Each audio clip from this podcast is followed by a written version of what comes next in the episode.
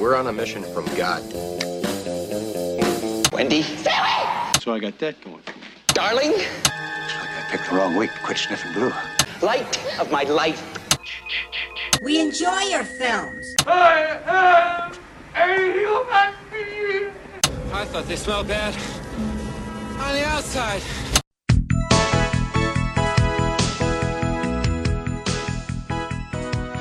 Welcome to Vintage Video, where we're rewatching the 80s so you don't have to.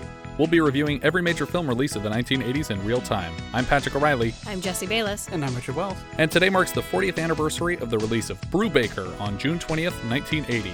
It was written by W.D. Richter, based on a story by Richter and Arthur A. Ross, and an uncredited story credit for Bob Rafelson, suggested by the book Accomplices to the Crime, written by Thomas O. Murton and Joe Hyams, directed by Stuart Rosenberg, and also a little bit Bob Rafelson, and released by 20th Century Fox. I don't understand this suggested by. Did you get any more information about what the hell suggested by means? Yes, we'll go into that now. Okay.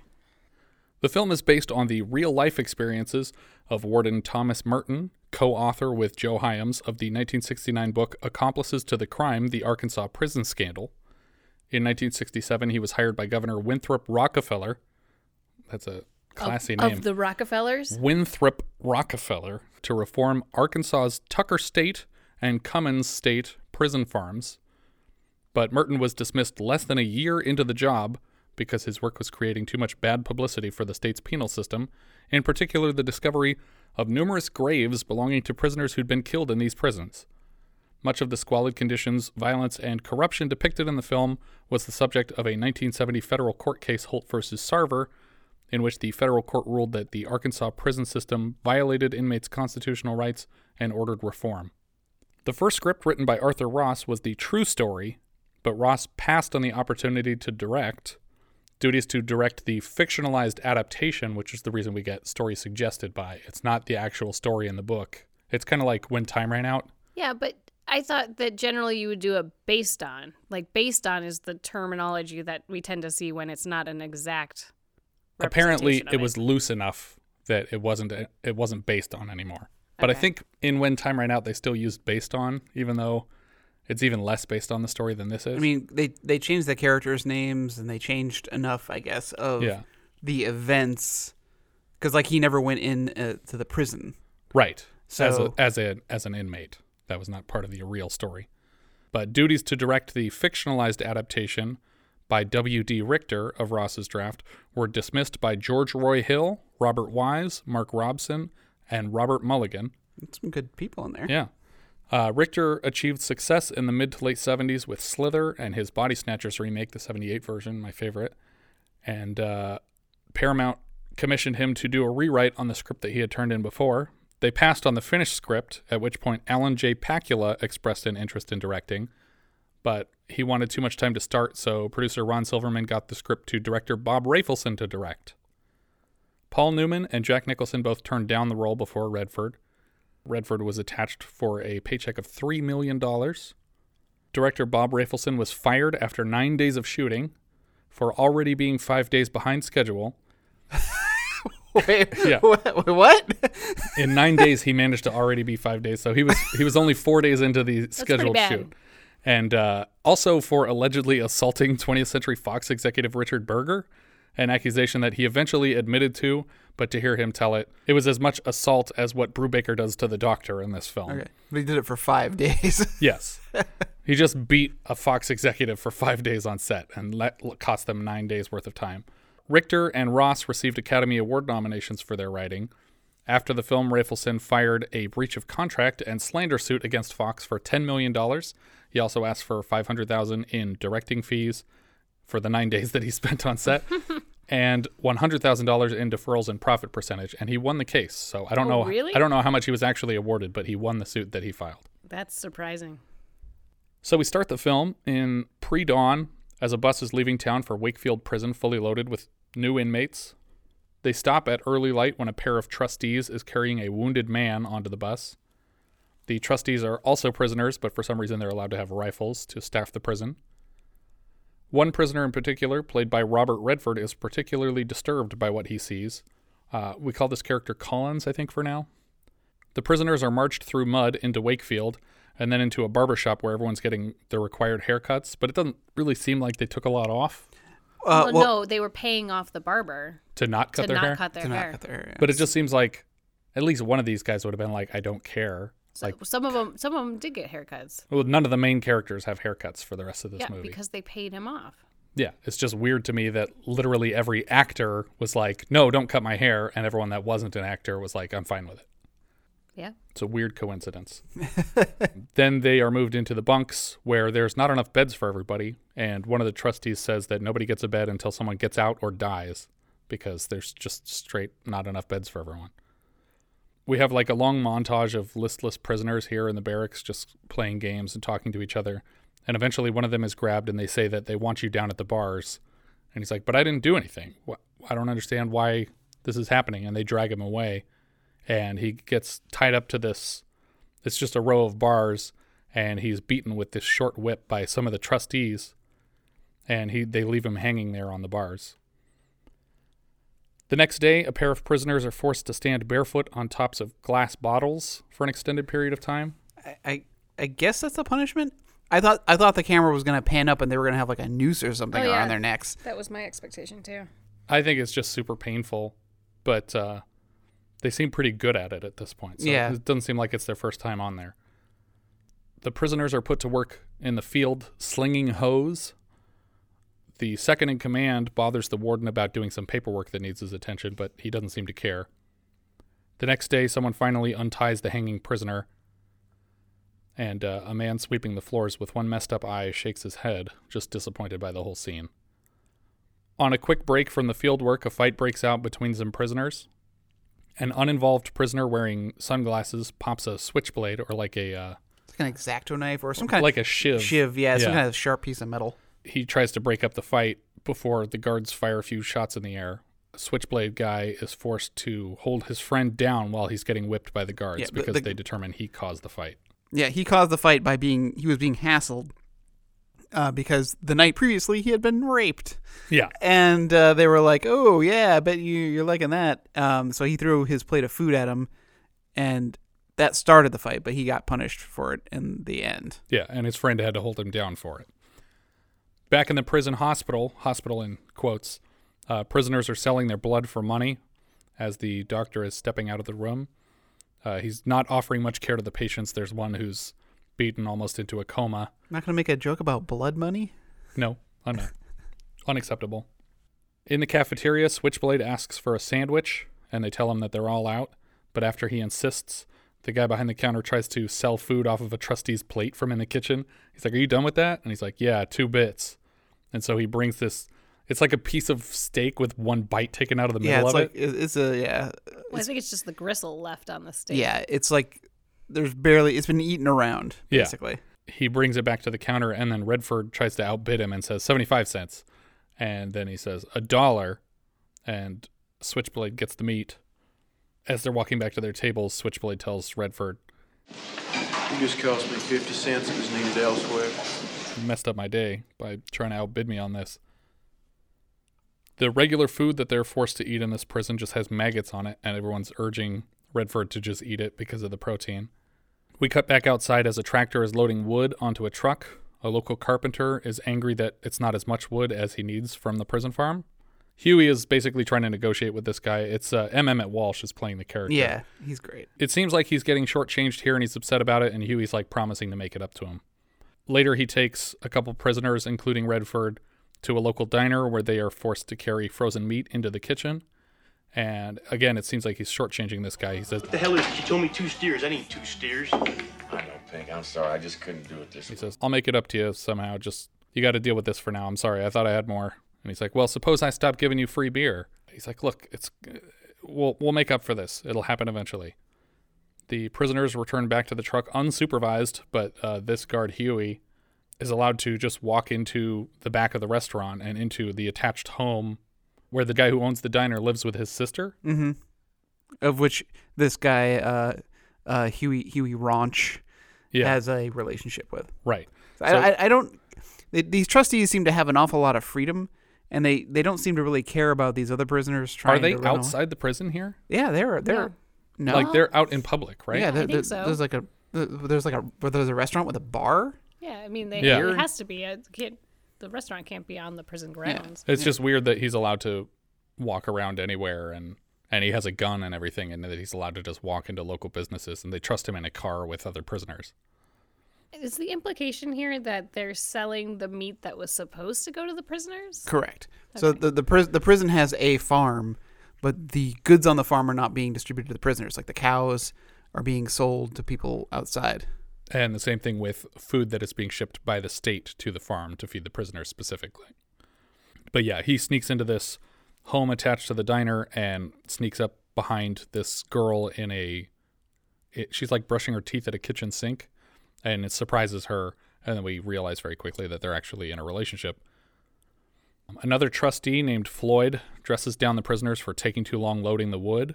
After multiple lectures, one prisoner purposely breaks the chain on the truck to dump the whole load of logs on the ground Yeah, and the- waste everyone's time. Yeah, this is a this is Bullen. Yeah. Uh, he got a big old like wooden spike through his hand. Yeah.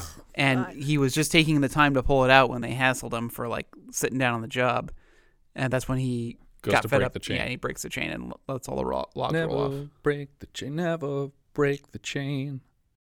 Yeah, the size of that thing that's stuck in his hand is so disturbing. Yeah, it was pretty gross. The next night, Switchblade is informed that he has a phone call and screams while he's being dragged away. Redford, as the Collins character, asks what phone call is code for. Nobody answers. They just kind of shake their heads and scoff at him for not knowing. Because clearly it's just being beaten. Well, though he seems like he seems like Jack Nicholson at the end of Cuckoo's Nest. Yeah, maybe it's electroshock or something. because he's just totally out of it.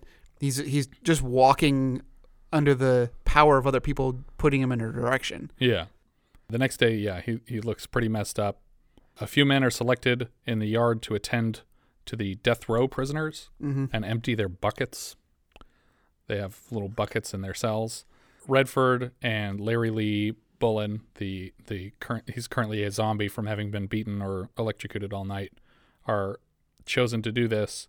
When Larry Lee gets into the death row area, suddenly one of the prisoners is holding him hostage in exchange for a conversation with the man, which he means the warden when he says the man. But the trustees don't care about Switchblade, so the ransom doesn't work. The inmate here, the death row inmate, played by Morgan Freeman, starts singing R E S P E C T, which, if you'll recall, is a song sung by Aretha Franklin from our previous episode, released the same day Blues Brothers. Some fucking respect around here. R E S P E C T. I know what it means to me. But you want little respect. But you need little respect. All I'm asking for a little respect when you come home. Baby, when you come home. Thank you. Hey. This is apparently where, quote unquote, Collins draws the line and asks to be let into the cell, claiming to be the man.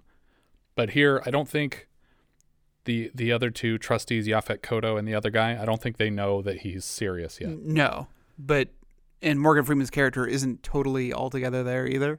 Yeah. Uh, so he's able to convince him, and I thought this this was going to go a totally different way.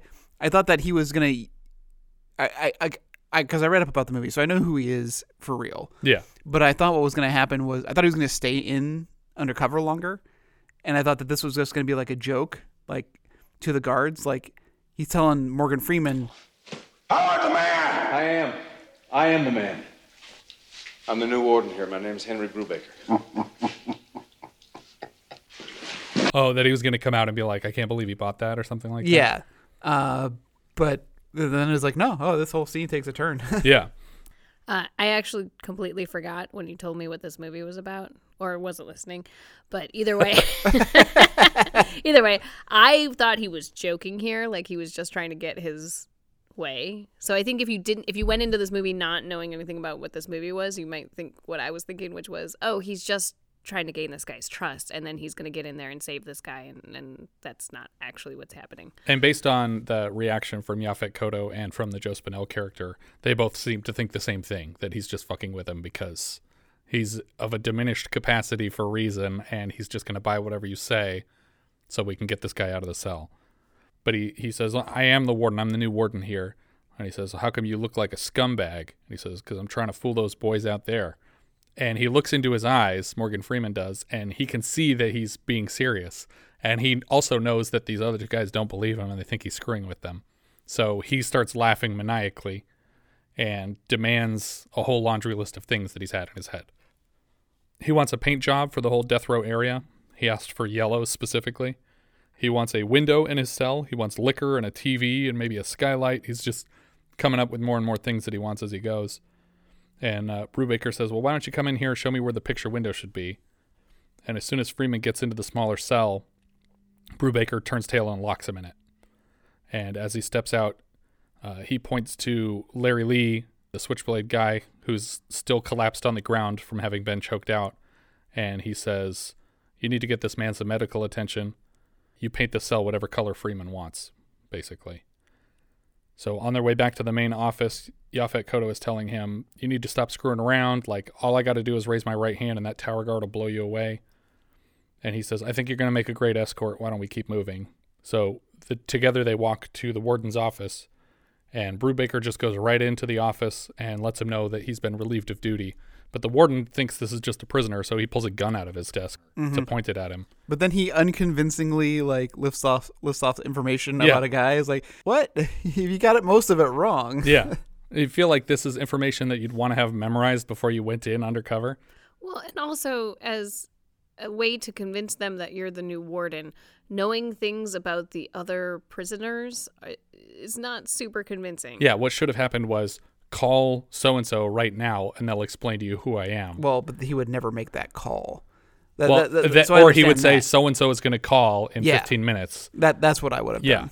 but instead he says to prove to them that he's the actual new warden, he's just giving information like, "Oh, this guy's name is something," and he screws up the guy's name, and he says he's been here for three years in June, and he's like, "Well, July, you're close," but it's it's kind of like watching like crossing over with John Edwards, like, like I guess, well, I knew a guy whose name began with B, maybe he is the warden. but uh, I'm sensing you know someone with a name, a first name. That's right. I'm guessing some of you believe in ghosts. Is that correct? Wow, all of you. What are the chances? Uh, Psychic. But uh, even though he screws up these details, they seem to believe him because of how close he's getting. And uh, the outgoing warden is just about as pissed off as he is delighted to be finally free of this prison. First order of business, Brubaker speaks with some of the inmates. He gets a megaphone and he goes up to the fence and they line everybody up to listen to him. And he lets them know that he's the reform warden that they might have heard about that was sent here from the governor's office. He holds up the whip that he's seen people tortured with and he says, That's going away and any trustee caught using this will lose his position. One of the other trustees says, So, what do we do if we catch someone escaping? We just sort of wave him back in. And he says, Shoot him, because he's trying to get across the point right away that I'm not saying there's no rules here, and trying to escape is still a fatal prospect, but we're not going to be treating you any worse than we're supposed to as wards of the state. So, he starts with a little bit of critical talk about how they probably don't respect anyone, including themselves. But eventually, he gets around to outlawing things like the sale of blood and demanding that prisoners be served the food that the farm is making and that it's not sold behind their backs. Lillian Gray and John Deach show up in the middle of this speech in a car, and I guess they're here to swear him in or to see Yeah. that he starts the job. Deach is trying to get a feel for him. He asks what he plans to start with, and Brubaker says, Blow up the whole place, start over from scratch. And he says, You're making a joke. He says, I guess I am. In the background, uh, Lillian is on the phone with, I think, the press, telling them all the information about the new warden so that they can, because they were trying to keep it under wraps until he was sworn in so that this whole undercover boss scheme would pay off. After they leave, Brubaker inquires about the wounded man from the bus he rode in on, and he's informed that we must have sent him out to the hospital. And he says, "Well, check on it. Tell me, tell me what actually happened, because th- I have like a list of things in my head that I need to address, and a dying person is first on that list." And what were the results of that? We'll never know. We never found the guy, but we did see him the day after in the hospital, just kind of screwed up, and the doctor didn't do anything for him. So I'm guessing he didn't get sent to the hospital. Uh, he also orders a dozen pair of sunglasses here.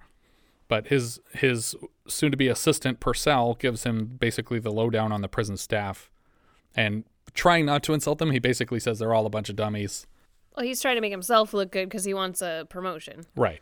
And he's saying these people don't like to do paperwork. And he reluctantly admits that he's in for holding up a card game, but claims he was being cheated. Immediately after leaving the office, Purcell has to force an inmate named Abraham out of the larger building that the office is off of. Abraham clearly has something he wants to say to the warden, but Purcell is running interference on that because that's what he's used to doing for the previous warden, I presume. Or because he knows what Abraham's going to say and he doesn't want him to say it. Sunglasses in hand, Brubaker lets the death row inmates out into the yard. He says that they are to be let out once a day instead of the previous every six months, which is ridiculous. Plus, how long are they on death row? Yeah. This, this doesn't seem like the state, the kind of state that uh, It's not waits Texas. around. I'll tell you that much. There's no way they waited six months in Texas without seeing the sky or God. Larry Lee Bullen shows up at Brubaker's living quarters that night at his request. Going over his file, Brubaker determines that he's basically a victim of the three strikes law. He was caught trying to escape from a reformatory school with his twin brother, and his brother was hit by a train, quote. That's what the paperwork says. Bullen explains that his brother was actually shot and placed on the track so it would look like he got hit by the train. he got hit by a train full of bullets. Yeah, he got hit by the bullet train. After that, he got arrested for stealing a 65 Pontiac sedan. So that was his first technical felony, and he got two years for that. Then he was arrested for stealing a 69 Pontiac convertible. So those were his first two felonies. And then he was collected a third time for misdemeanor vagrancy, which wouldn't have counted against the three strikes law. But that night he was in a drunk tank with six other prisoners, and one of them broke the toilet.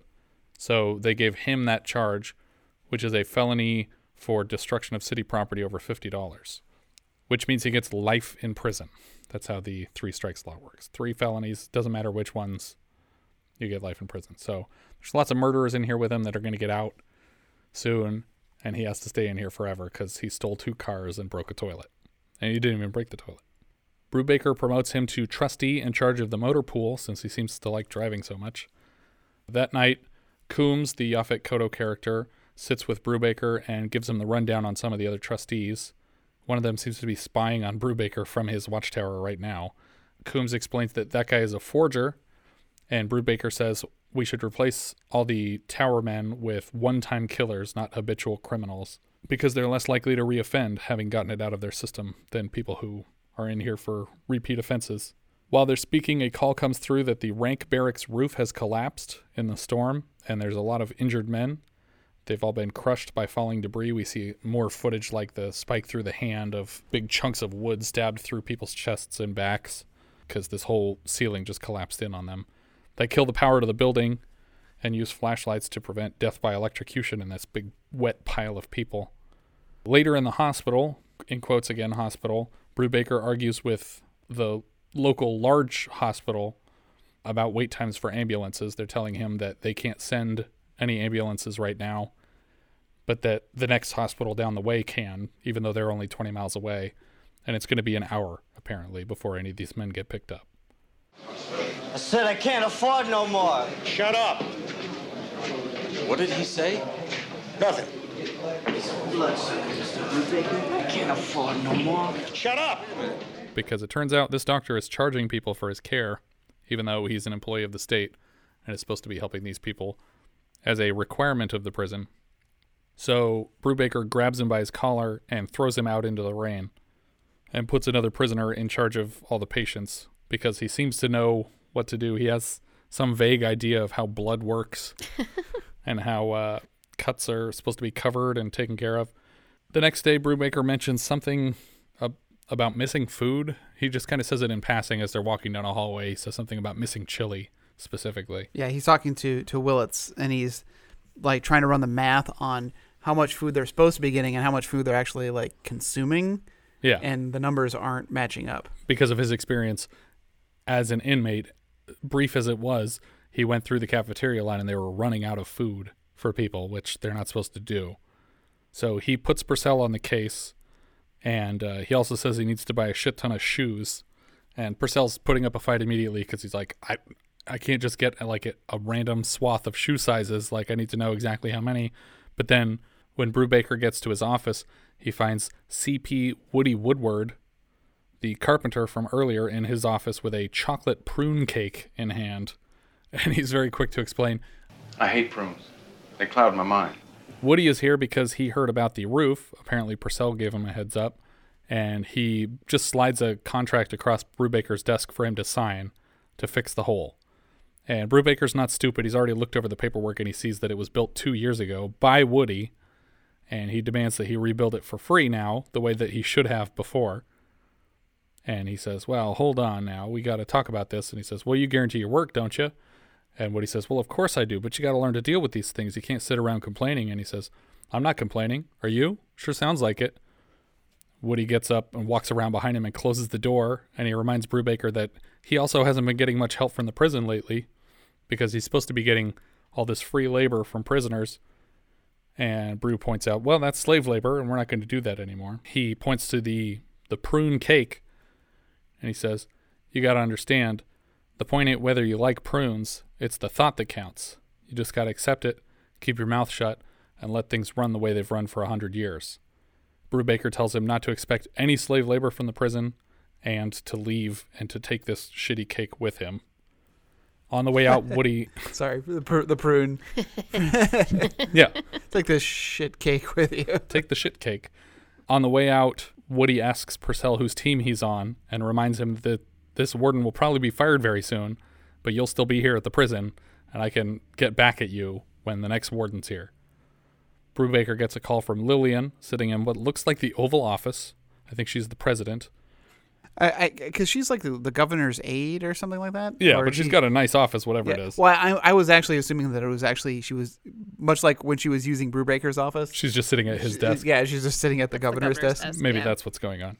She's already gotten word that he threw Woody out. She tells him that was a bad idea. You're stepping on a lot of toes. And while they speak, Brubaker is basically training a gun on a rat that's crawling through his office. I was really hoping he would shoot it in this scene, but he doesn't. He just kind of draws a bead on it and follows it to a hole, and then it disappears. Brubaker the next day cuts in line at the cafeteria. he insists on eating with the inmates, but as a show of solidarity, I feel like he should have waited in line to make the point better. Yeah. He just cuts in front of everybody. Well, he's also not the only one who's eating there because Willis is in there too, and he's a state employee. Like, Right. They're, they're- it seems like everyone's eating together, including the trustees.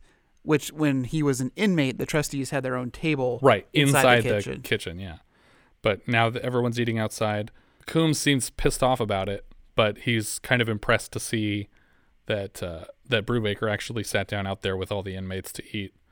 Later in the day, out in the fields, Brubaker finds the uh, corn crops smell like kerosene. Yeah. He determines that someone's dumping kerosene on them to affect the yield of the of their field. Is that a thing? I mean, I guess just contaminating the soil of any kind. Yeah. I, I thought that someone was going to light it on fire. That's kind of what I was. Good. and just hadn't gotten yeah. around to it yet. Yeah. that's possible. But yeah, like a whole, I guess everything's just contaminated now. But somehow in the same scene, he notices the this truck pulling away. As it's leaving, it seems to shoot at one of the cows in the field also. Mhm. And uh, Not the livestock. yeah, he hops in another vehicle and they follow it out to the the cow first, and uh, he inspects the cow and sees that it's been shot in the head, and that whoever's here trying to to kill the crops is also killing the animals, and they follow the road down to almost the prison property line where there's a small house built. And Purcell and Coombs pretend not to have any idea what's going on, but it's very obvious that they know exactly what's happening. Yeah, like when he goes to knock on the door, he's like whoever's in there. Yeah, that was so obnoxious. It made me angry. Brubaker gets out, and as he's like sneaking up to approach on the building, you hear, you hear Purcell shout, I don't know who's in there, and I don't know what you're up to, but we got the new warden from the prison out here, and we're probably coming in. and uh, is obviously just to warn whoever's in here of the situation. We hear inside a woman say, "I'm not going to hide in here like some animal," and she answers the door, and it's the woman from the diner. Apparently, she lives here with the guard. Ei- Either she was visiting or she actually lives here with him. No, I, I think she was visiting because this is where Huey Rauch lives. Yes. This is his home away from home, uh, complete with TV and and a lot of chili. Yeah. She steps back into the house to drag him to the door because he doesn't want to come to the door, and Brew just follows her in, like without asking because it's all prison property. Like this house shouldn't be here. Yeah. And and was she she she had a top on She did. And then she takes it back off? Yeah, when he gets into the room where the two of them are arguing, she's topless again. I think she was like switching her shirt or something, but uh, she turns to face him with her tits out, and Brubaker's just standing there staring like unapologetically, like, nope, this is fine. This is fine with me. The guy's like, put those away, basically, like tells her to cover herself up because he doesn't like this guy getting a look at his girlfriend. He doesn't respond to anything that Huey says. He's just kind of walking around the house noticing things that have been stolen from the prison. I, I, I like that that he's like adjusting the picture quality of the TV, trying to get the color balance right. he's like looking through the refrigerator, and Huey's like, "Oh, you want me to get you a beer?" And he's just like, "This is all my stuff that you're offering me. Like this belongs to the prison. This doesn't belong to you." Plus, I don't think prisoners get beer. This guy does. Well, he does. He gets it free from drops the diner. It, yeah, I was gonna say he picks it up when he drops off the meat. yeah. No, but I mean like what you were saying, Pat, that this was supposed to be get delivered to the prison. Right. Yeah. But he's he's the cow that he shot. I'm assuming he was actually going to chop up and take back to the diner. He did owe them another. He owed, owed them some more some more meat. How do you? Steers. that was the unit of measurement the diner guy was using. One Um, steer, which but, is uh, equal to I don't know. I, I I never learned the metric system. But yeah, he he uh, while he's looking at this television, Huey's like, "That's my own private property," and he just yanks it out of the wall and carries it back out to the truck and puts it in the back. Without speaking a word to Huey, they go and bust open the this locked shed to find all the stolen chili that he was complaining about. And Purcell immediately tries to transfer blame to the warden, who is no longer here. He's like, That'd be Warden Renfro's monthly supply, I imagine. Man took baths and that stuff.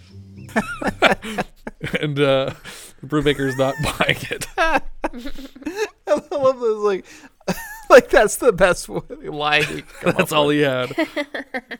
He's definitely the worst liar of all the trustees. Brubaker argues with the prison accountant, Willets. Willets, yeah. Who's in charge of all the purchase orders. And he says, You signed off on all these purchases and you knew where they were. You were supposed to keep like track of where the stuff went and the inventory. And he says, Well, look, I just did whatever the warden told me to. I was just basically, he tries to, I was just following orders excuse and is promptly fired. He tries to lean on his status as a civil servant to defend him, but Brubaker don't care. You're fired. Get out. Purcell complains aloud that the purchases will be much harder without Willets here, and Brubaker says they're going to do it, referring to the prisoners. He says they're going to have an election and they're going to pick an inmate council, and they'll be in charge of making all the purchase orders. Purcell responds under his breath, That's a hell of an idea. And when forced to repeat himself, he changes the intonation to make it sound complimentary. That's, that's a hell of an idea. Everybody laughs at the guard, Huey, when he comes back to the trustee compound, apparently evicted from his unlawful house on the prison grounds. And that night they burn the illegal home to the ground. Yeah. Which is exactly what I wanted. Like, as soon as they show this You were house, and I was so like, excited. that house should not be here. And I was like, as soon as they cut open that shed and found all the chili, it's like, they should just burn this place to the ground. and they did it that night. I loved it. I was so happy. Yeah, so they they just bring a bunch of torches out there, and one of the trustees is like, maybe we should do this during the day. It'd be a little more covert. And Bullen's like, yeah, that's probably why we're doing it at night to make an example of this. Later, the trustees all worry that for sure he's going to get killed for this or for something that he does soon. He's not long for this prison. Lillian Gray pays him a visit the next day, and she condescends to him a lot in the name of compromise. She warns him not to step on any toes, that he's not going to get anything done for these prisoners if he won't go along with some of what they want from him. A crowd of onlookers swarm the prison yard to watch Brubaker and the prisoners compete in a game of polo on horseback. They all seem to be having fun. And Very dangerous. Yeah. Like they're they're falling off the horses and just being surrounded by these like galloping horses all around them. And Brubaker even pulls one of them off the horse Yeah. as they're in the middle of the game. But uh, Coombs eventually points out, you know, I haven't heard these men laugh like that in years. He's like, doesn't bother you, does it? Uh, we get a quick montage of various prisoners campaigning to join the inmate council. And uh, the selected council meets just outside Brubaker's office. They're waiting for him to sit down with them, but he invites them to start without him because he wants them to make decisions on their own. Larry Lee Bullen insults the coffee they've been prov- provided with. Caldwell, this uh, tall He he kind of looks like a Russian character. I I don't know. Like he doesn't talk much, so we don't really get a good feel for this. The guy with the the guy with the, the knit beanie, cap. Yeah. Yeah. yeah, yeah. Oh, Everett McGill. yeah. Is that his name? That's the actor's name. I don't know the actor. Oh no, What's he from? Oh, he's from Twin Peaks. Uh, People Under the Stairs. Okay. I think I've he- seen people under the stairs. I haven't seen Twin Peaks yet. I think he just looks like uh, Jack Nicholson in Cuckoo's Nest. I thought he looked Cillian Murphy-ish. Yeah, yes, you're right. He looks more like him. but uh, he's in a knit cap and he's and he's basically just insulting what they're doing and says it's a big waste of time. And Brubaker invites him to resign from his position, but eventually the council starts making some preparations to fix the plumbing in the barracks. Brubaker tries some of the coffee and looks disgusted immediately. I like It's that. like, oh god, It's like, oh, you're this right. coffee is bad. In the, it's, like this coffee tastes like shit, Basil. It is shit, Austin. Then it's not just me then. uh, the stool sample. Abraham shows up again in the middle of this meeting trying to speak with Brubaker, and Purcell tries to pull him away, and Coombs is like, Don't you touch him! And then he's like, Thank you. Anyway, I have to talk to the warden, and he's like, Okay, get him out of here. Yeah. we don't, he doesn't need to talk to the warden. He's just kidding. Get him out of here. Uh, and so they try and shove him away, but Brubaker's like, Come in, come into my office while they have this meeting. All the bad guys around this table, uh, namely Caldwell, the Joe Spinell character, and even Coombs here is like terrified of what Abraham is saying to Brubaker in the office. They're just trying to read lips basically because they can't totally hear what's going on. In this conversation, he learns a few very interesting things from Abraham. One, his eye is screwed up because he got hit with a bat and chain and rope hard enough to screw up his face. He's been serving 38 years of a 35 year sentence. And some number of years ago, or somewhere around 30, he was in charge of making coffins for a about 200 prisoners who were buried here on the grounds illegally. Mm-hmm. Abraham kind of mumbles to himself while Brubaker accepts a call.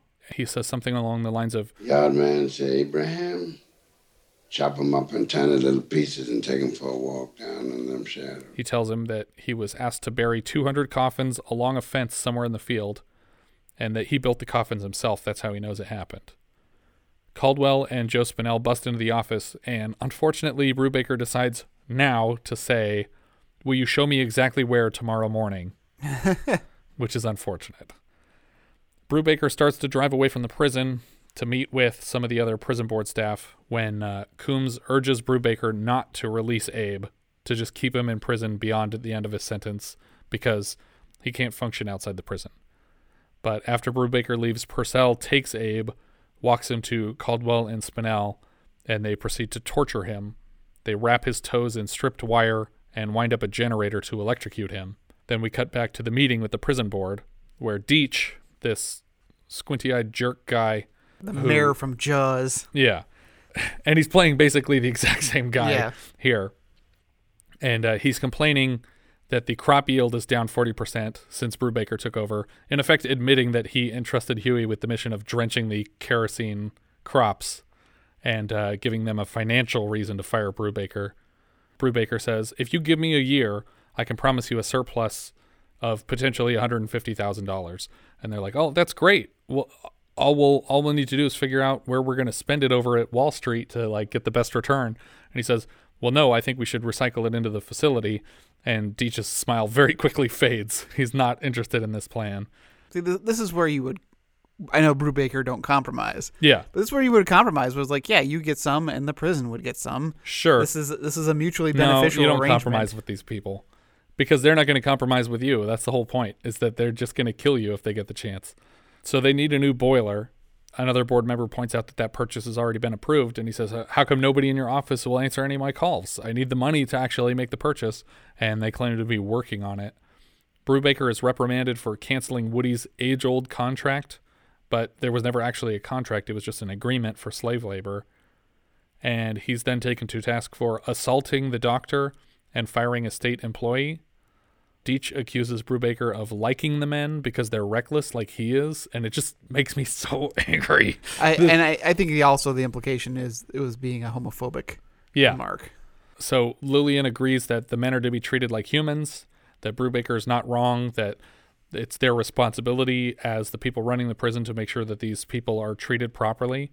And the board jokes about a bunch of luxury items they might as well add. Oh, why don't we give them all a bubble bath? And why don't we give them all this great stuff? And then Brubaker says, maybe a roof that won't collapse on their heads and kill them. And Deach's patience basically runs out with this comment and he's like, that's enough. And Brubaker says, you know, that roof wasn't insured. You know, we have this whole laundry list of farming equipment that is. And for some reason, Deach is very quick to admit that he personally approved all of those insurance policies and they, he thought they were very sensible. But Brubaker then explains that not only did his own company sell the policies to the prison, but the prison doesn't have any of that equipment, which Deach must have known, or else Yeah. why would he sell those insurance policies? Like the whole point of selling the insurance policy is that you know that the thing isn't there. So why would you say I personally signed off on those to just completely condemn yourself? But nobody here cares anyway. Brubaker's the only person who cares at this table. So he basically stands up and says, "I have I have more important things to do than sit here and argue with you people." So he gets up to leave, and Lillian follows him out and tells him again, "You know, you need to play ball with these people if you want to make any kind of meaningful progress." And she follows him out into the parking lot where he thinks for a second that he locked his keys in the car. Well, he did, but well, they're not locked in. They're just in the car because she gets in from the opposite side. I'm not sure what the implication of like what what is the metaphor of that? Like is she smarter than him? Cuz I don't think I, I think that that he's seeing an obstacle of which he thinks that there's no way around, and Right. she's trying to show him like, look, there are other ways of doing things. You, you're not thinking things through. You're not looking at the whole picture. But I but I think it conflicts with the message of the film later, which is that you shouldn't compromise. Like that's the don't know- message I I, don't- get. I don't I don't that know that's that the that's the message. case at Yeah, all. I, I don't. I don't think because that's true. I think if I, I, I think that Richard's right here, where if you had taken the opportunity to maybe find some opportunities to compromise, you could have stayed in this prison longer and made more of a difference longer. I don't get that message from it. But we'll We'll we'll get get, there. there more We'll get later. there. Back at his living quarters on the prison grounds, Brubaker falls asleep drinking on his porch. In the morning, he notices a corpse dangling from a nearby flagpole. From underneath, he confirms this is Abraham, dead before he can point Brubaker to the burying grounds, and he immediately starts to untie the body, which he should not do. He shouldn't touch this rope, but presumably he unties him and lowers him all the way to the ground. And then he gets into his office furious and he finds the, all the torture equipment just piled up on his desk. And Coombs enters and basically blames Brubaker for what happened. Not the people who did it, but Brubaker. And Coombs seems to regret the comment as soon as he makes it. Because as he's walking out of the office, someone else goes in to talk to him. He's like, just give him some time. He need, he deserves to sit for a second without people interrupting him. Coombs watches through the window into Brubaker's office as he picks up the wires from the torture equipment and tests it on himself to try and feel some of what Abraham went through. Again, contaminating evidence in a murder case. Yeah, the moment he touched it, it was like, like you leave it on the desk. It's like I'm just gonna dust this for prints, and I'll know immediately. Yeah. who did this? Because he's got fingerprints of everyone on file because Yeah. it's a prison. But uh, he tests it on himself, and surprisingly, it hurts him. Brubaker puts everyone to work digging in search of these graves. Lillian Gray calls him immediately to stop because he's stepping on much bigger toes than he realizes now. Uh, he agrees to meet her privately at the fairgrounds at 7, and when he gets there, she's waiting with another member from the board, and a state senator from the earlier meeting shows up. The senator basically offers to release a bunch of new funds that would allow for the hiring of more employees and to take better care of the prisoners. And Brubaker says, How many bodies are buried there, Senator? The senator reminds him that the field was a pauper's field before it was a prison, and that grave robbing is a felony. So you don't want to end up in your own prison. Basically, if you start digging up bodies, we're going to charge you with digging up bodies. So yeah, when I, and I thought what this was going to go was that the senator was saying that there are bodies, but they're not prisoners. Not prisoners? Oh, okay. And That'd uh, be so- much worse. Yeah, and so I thought for sure when they eh, later on, you know, getting into that, but with that, the bodies that they do find, spoiler alert, uh, we're gonna have prison uniforms. Oh, okay. And it'd be like you, these paupers wore prison uniforms. Yeah. uh, that doesn't happen. He keeps talking about how he's going to go further and further up the line, eventually getting to the governor's office, and they all admit the governor knows all about this. you, you wouldn't be telling him anything new, and he's helping to cover it up just like we are. Lillian, doesn't a senator outrank the governor? a state senator though, not he's not like in the Senate. He's a state senator. Oh, gotcha. Yeah. I thought he was the state's No, senator. he's a state senator, but not of the two of the the body of the Senate in that state. Got it.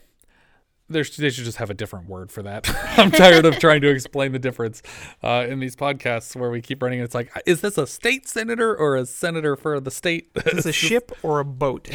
yeah. If you can put a senator on a state senator.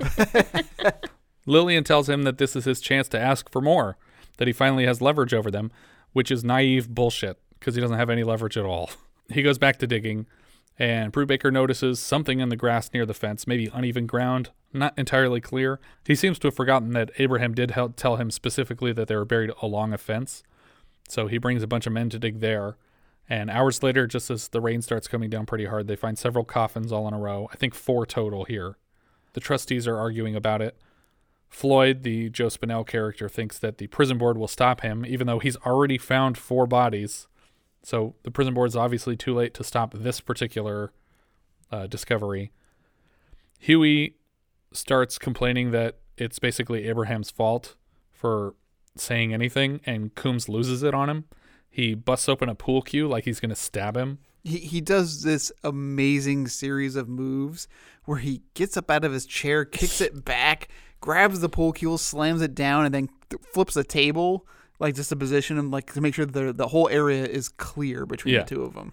And he gets right up to him with the pool cue, but then he comes to his senses and he's like, I don't need to kill somebody while I'm in prison. I probably have an end date. I'm going to get out eventually.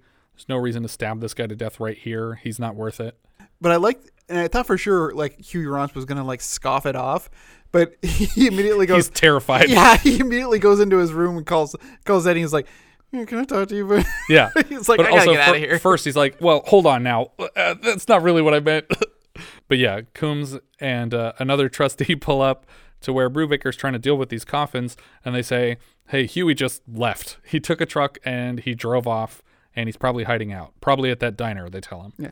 Uh, I wanted to go back to something real quick because Sure. Rauch is asking Eddie, the the knit cap guy, to come with him. Oh, right. Yeah. And, and Eddie's like, "No, I'm not doing that." Yeah.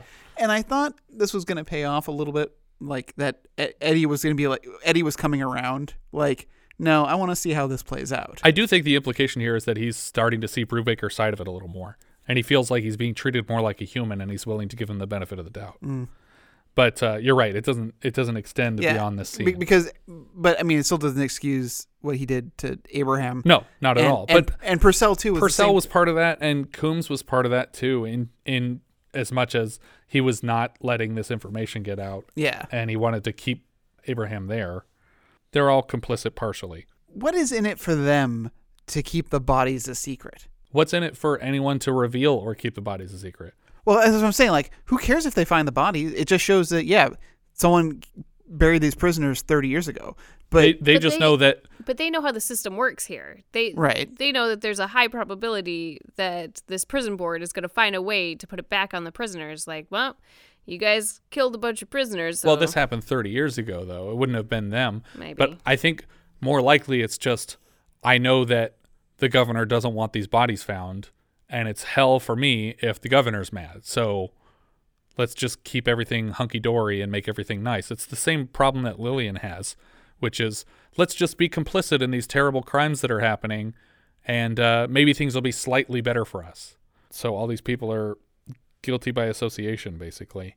Brubaker takes Coombs and does he bring Coombs or does he bring he brings Larry Lee?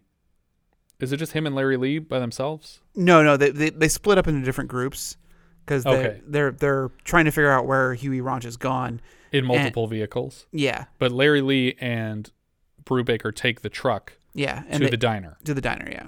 Larry Lee says he's going to go around back in case anyone tries to come out of the living quarters. And Brubaker goes in through the diner and he talks to the guy that runs the diner and he tells them to stay out. They're not open yet. He doesn't know where Huey is or where his sister is and what he's talking about. He says, What about through this door? What's through this door? And he says, That's my house. But that door doesn't work. Uh, no one's ever gone through there in a long Mhm. time. So don't even bother with it. And it's like, What do you mean? You just said your house is through here. What do you mean the door doesn't work? Like, Yeah. the, the door doesn't open? So he moves. Escalator temporarily stairs. Yeah. and he says, uh, he says, well, you know, I ought to call the police. And he's like, okay, call the police, but for now, shut up. And he pushes through into the into the home. He gets to close to the bedroom where Huey is actually hiding there with Carol. He's basically using Carol as a human shield Mhm. as he moves slowly through the house.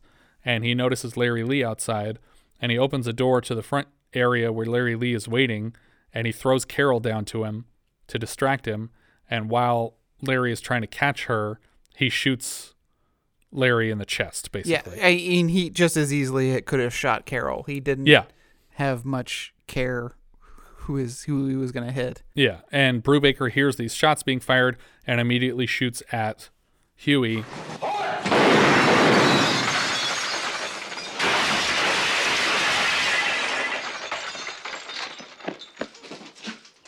Who tries to return fire and ends up like hitting his own counter, like stuff on his own counter that's exploding in, in Carol's counter in the kitchen. He shoots Huey and Huey gets blasted through the window out into the yard. So him and Larry Lee are both dead. And Carol's just sobbing in the corner Mhm. because she's traumatized by everything that just happened. Who would have thought this would happen if I dated a criminal? Yeah. Who's literally still in prison. Yeah. And I sometimes go have sex with him at the prison in our in our secret illegal house. I didn't think this through. Back at the prison, the board are getting testimony from a quote unquote doctor that they paid for information on these coffins that have been dug up. And he says, You know, we have a saying in in doctor school, and that is that you can't tell how long a body has been dead ever. So who knows? And Brubaker shows up in the middle of this nonsense testimony. They're like he's literally suggesting, "Oh, well maybe the maybe the people were dead before they were chopped up and they were and they the they were killed in some sort of a collapse like if the coffins collapsed and Mhm. the bodies were broken." It's like that doesn't make any sense. What you're talking about doesn't make any sense. And they're like, "Oh, well it's a pauper's grave." And it's like Paupers don't die in pieces, though. That doesn't. Yeah. none of what you're saying makes sense. And Brubaker shows up in the middle of this nonsense. They ask him what his priorities are, and he says, "Well, he suggests basically the cost-cutting measure of just shooting inmates behind the courthouse when they're sentenced to come here." And the board does not like his tone, and he just turns around to leave. And again, Lillian follows him out of the room and insists everyone else wait behind and they start the same argument that they had before anew and she tries again to explain herself eventually frustratingly just shouting god damn it i agree with you and he replies no you don't not really and we cut immediately to a new warden introducing himself to the prisoners as Brubaker's leaving the prison and Coombs sees him walking out and he walks away from his formation. The trustees are all supposed to be lined up at the gate to tell Brubaker that he was right all along. And Brubaker's like almost in tears to get this information from Coombs Mhm. because he cares what Coombs thinks and he's trying to do what's right. And the entire prison yard goes into the most epic slow clap I've ever seen in anything as Brubaker is driven out of the prison and their lives.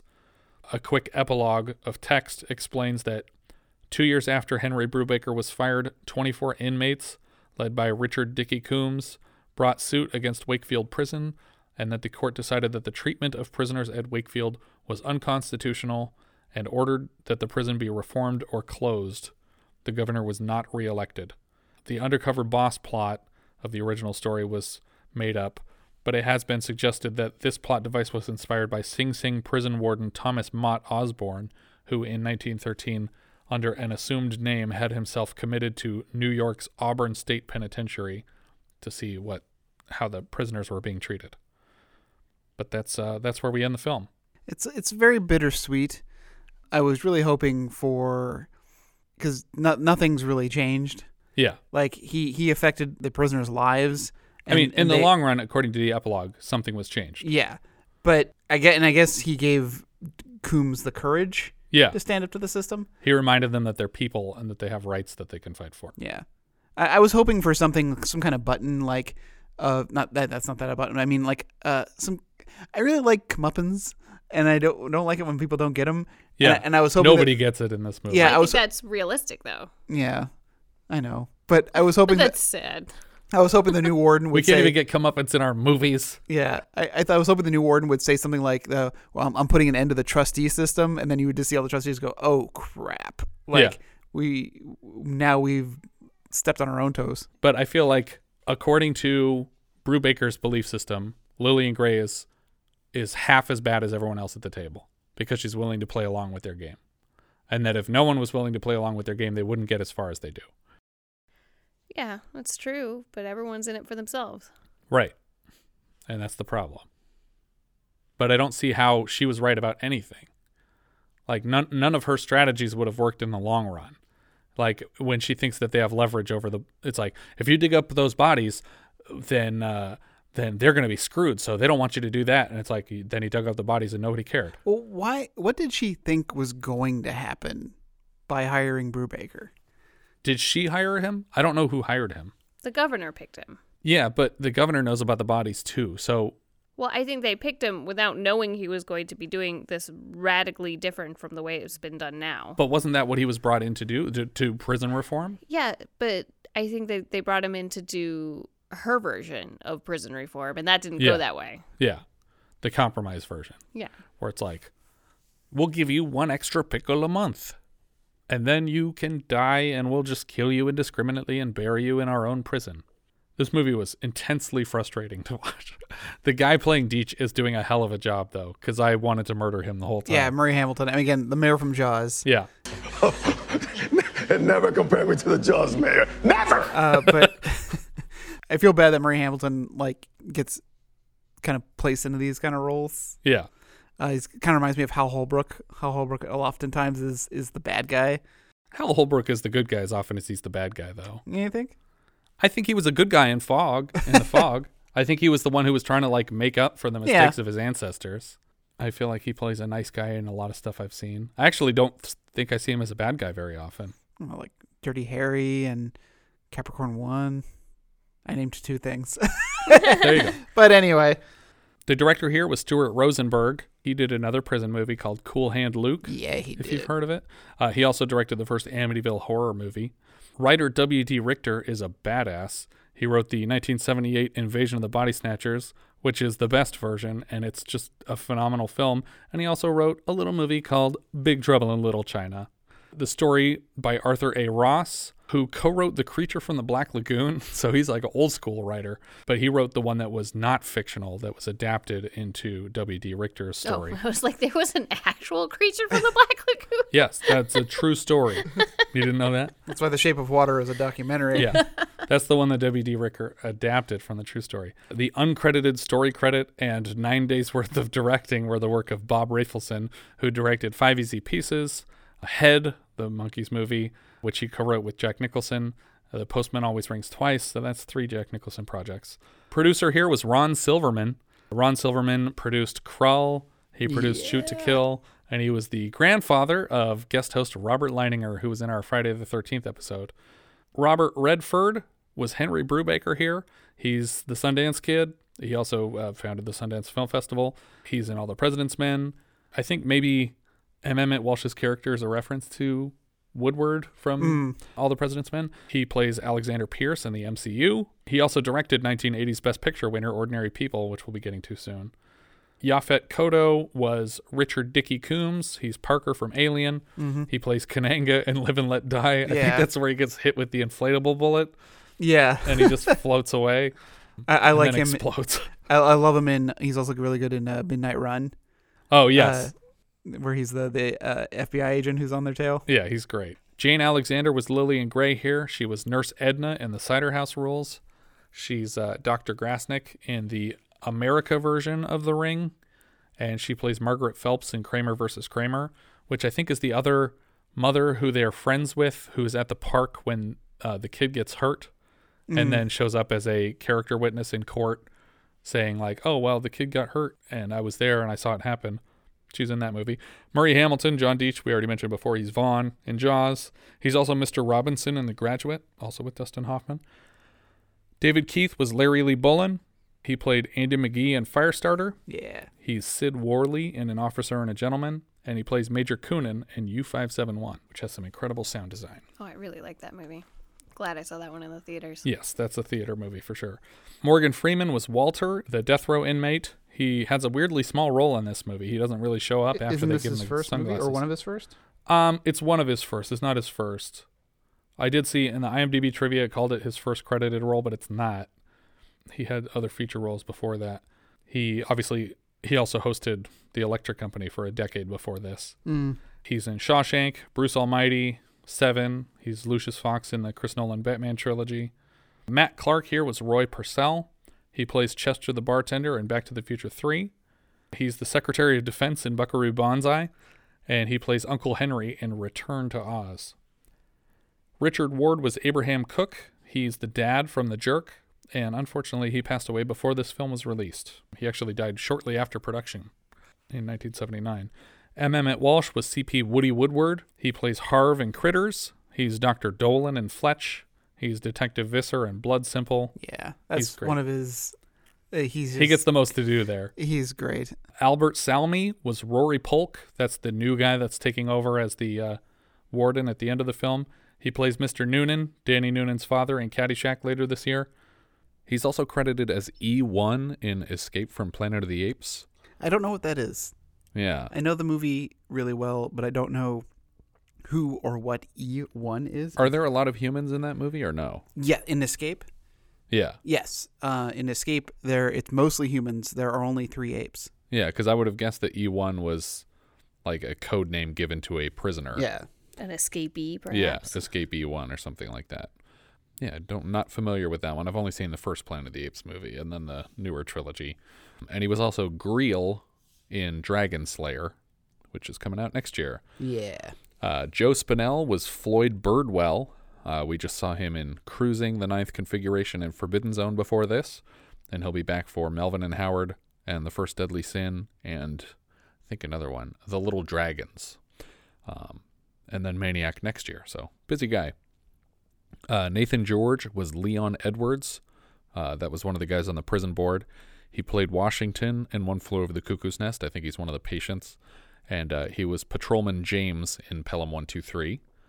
Uh, Don Blakely was Jerome Boyd here. He played Abby in Defiance. And he played Wilson's trainer in Pulp Fiction. That's the guy that Bruce Willis kills in the ring. Mm. Noble Willingham was Dr. Fenster. That was General Taylor in Good Morning Vietnam. He plays Clay Stone in City Slickers. And he plays, this is a great name, and he was also Zebulon Cardoza in The Hudsucker Proxy. The Coen brothers are really good with names. Yeah. What did you say? Noble Willingham is already a great name. Yeah. Yeah. It's, it's fine on its own, but Zebulon Cardoza is amazing. Uh, I like him in Ace Ventura, where he plays the manager of the Miami Dolphins, who's Oh, tasked. he? Courteney Cox is like, is like, I don't give a goddamn about that fish. Fillet it in fast food if you want it. Is that when he's like crawling around in the tank trying to look for clues? No, no, no. It's, it's he's look he's yelling at Courteney Cox and uh, uh, the other guy, and he goes like, "Shit, you know how superstitious these players are." And the guy looks down at his keychain with the rabbit's foot on it. he tries to to hide cover it. it. we also on the on the prison board have Wilford Brimley, which I felt like he's a pretty big name to play such like an anonymous character on this board. Maybe it was just at the time, but yeah, uh, I mean, I don't think he was as big of a name at this point because even in China Syndrome, which was the year before, that's true, I, it was very I never miss an opportunity to bring up the China Syndrome. uh, we've noticed. But yeah, he's he's great in this as just one of the grumpier board members who's like helping jump into the fight with uh, Deach about how Brubaker is just in love with all the prisoners and they deserve, you know, hot tubs and stuff. What do, you, what do you think he's most known from? Because to me, he's most known for insurance commercials. it's diabetes commercials. Or diabetes commercials. not, that's it. Not yeah. Quaker Oats. I go to Quaker Oats. I think Did most you do people Quaker go. Oats commercials Mm-hmm. too? I think it's just because of the way he says diabetes. Diabetes. Diabetes. That, that people remember him for that specifically. But not, not, like you don't go to the thing for you for you, acting, Pat? I go Yeah. to the thing. But for real life, I always think of those diabetes. Um, I go to the Natural. Uh, another Robert Redford. Yeah. Robert Redford. Robert- Okay. Robert I'm talking like Wilford Brimley now. Sorry. Uh, or Ben Luckett in Cocoon. Yes. It's Oh, probably yeah, yeah, second yeah. to the Yeah, thing yeah. for me. Um, but he's also uh, Dr. Blair is the thing character, uh, Ben Luckett in Cocoon, Pop Fisher in The Natural with Robert Redford four years later, and uh, he'll be back in Borderline later this year. And then we had J.C. Quinn was one of the barbers in the early haircutting scene. He was Sonny Dawson in The Abyss. He's Duncan in Maximum Overdrive. and he'll be back later this year in Gloria and Times Square. So we'll see more of him. Jerry Mayer was the other barber, and he played Professor Milstein in Simon, which I'm assuming that's just someone else from the school that they stole him from at the beginning of the movie. Yeah. Rob Garrison played Pretty Boy. That's one of the inmates. He's Tommy in Karate Kids 1, 2, and Ah. the Cobra Kai series that's on YouTube right now.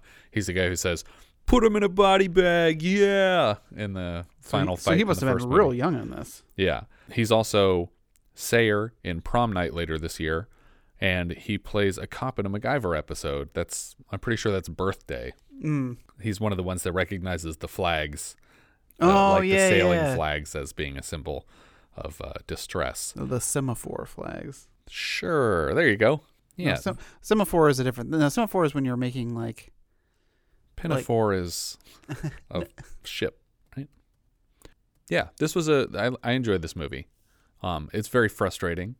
It's like it's like one of those frustration comedies with Ben Stiller, but instead of just not wanting his in-laws to hate him, it's about a guy trying to save a bunch of people's lives from the inherent racism and justice problems in the South and the prisons. Yeah, I want to give this one a thumbs up.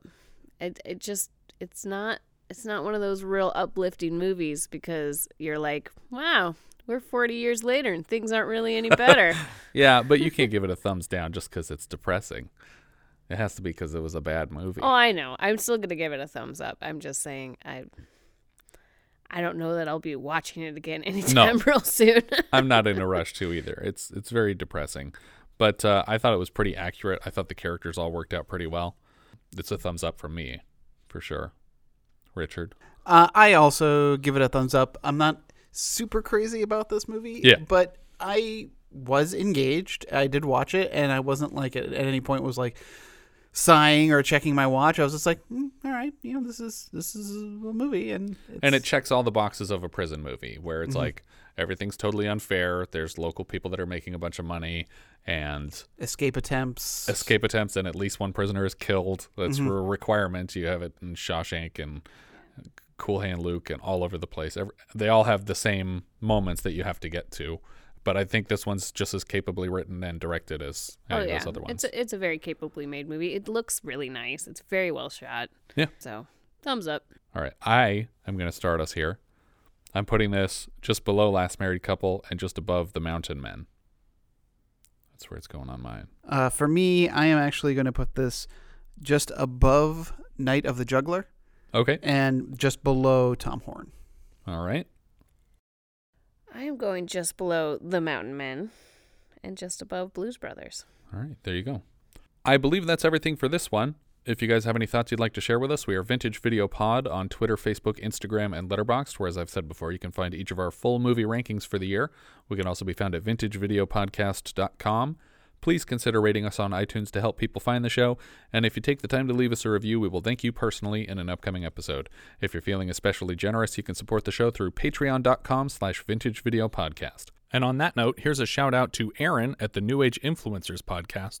Thanks for the kind words in your iTunes review. We hope you continue to enjoy the show. Thank you so much for listening, and I hope you'll join us next time when we'll be discussing Can't Stop the Music, which IMDb calls a pseudo autobiographical story of disco's The Village People.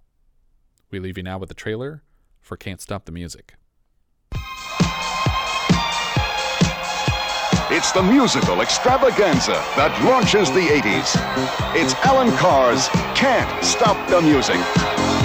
You can't stop the music. Once you see it, you'll know why you can't stop the glamour.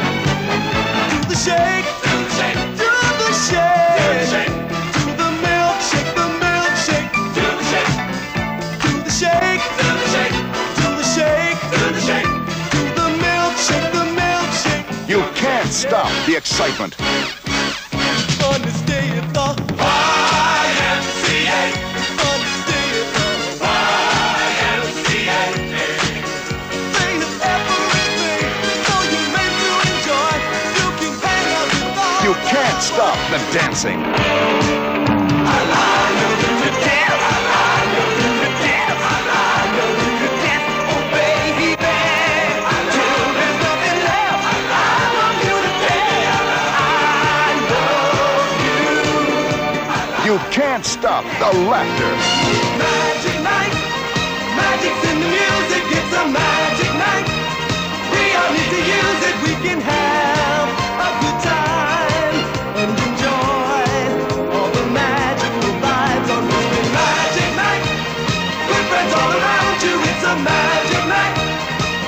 But most of all, you can't stop the music. You can't stop the music. Can't stop the music. Starring Village People, Take the heat from flame. Try not feel Valerie Perrine, Though you try in vain, it's what she see. You know Bruce Jenner. can't stop the music. Nobody can stop Steve the Sand. co-starring Tammy Grimes, June Havoc, Barbara Rush, show. Davis, Marilyn Sokol, and a special appearance by the Ritchie family.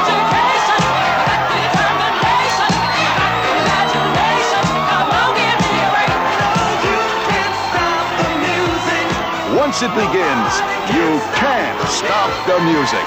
Tell the sun to shine, stop them all the time, 'cause that's easier to do. You can't stop the music. The new musical Sounds of the 80s are composed and produced by Chuck Corelli. Take the cold and snow, tell the trees An EMI film.